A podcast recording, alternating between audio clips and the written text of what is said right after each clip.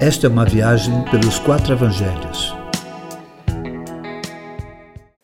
Há tempestade no caminho. Caminhar com Jesus tem seus desafios. A maioria de nós gostaria de uma caminhada sem intercorrências difíceis, mas Jesus não prometeu tal coisa. Pelo contrário, afirmou que no mundo teríamos aflições.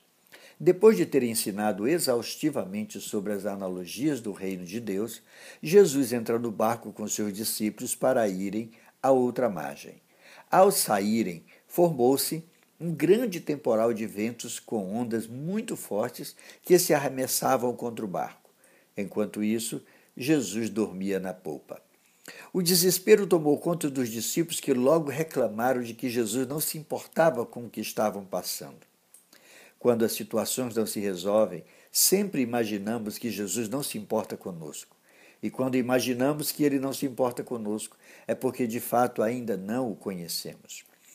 Tendo sido acordado, Jesus se levanta, repreende o vento e o mar, que logo obedece, produzindo uma grande bonança. Mas questiona os discípulos quanto a serem tão medrosos e sem fé. Com certeza, Jesus não se referia ao medo natural diante de situações adversas, mas sim ao medo de que a situação, mesmo com Jesus presente, saísse do controle.